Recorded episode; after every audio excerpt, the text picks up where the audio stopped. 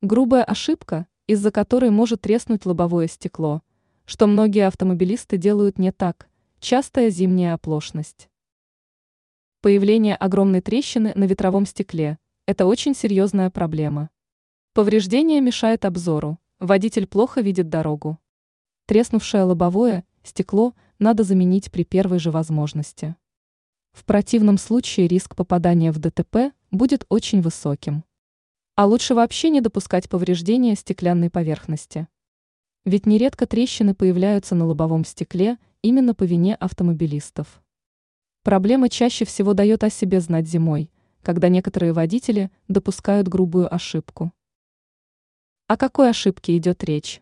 Представим ситуацию. Машина всю ночь стояла во дворе, утром автомобилист обратил внимание на замерзшее стекло. В подобном случае некоторые водители наливают на лобовуху кипяток. Не повторяйте эту ошибку. Да, из-за очень горячей воды лед действительно начнет быстро таять. Вот только температурный перепад может спровоцировать появление трещины на стекле.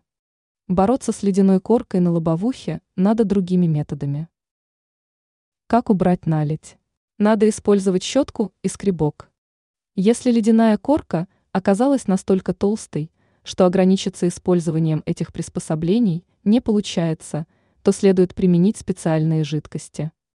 Эффективность в борьбе с наледью демонстрирует размораживатель стекол, он же антилед, незамерзайка и спирт.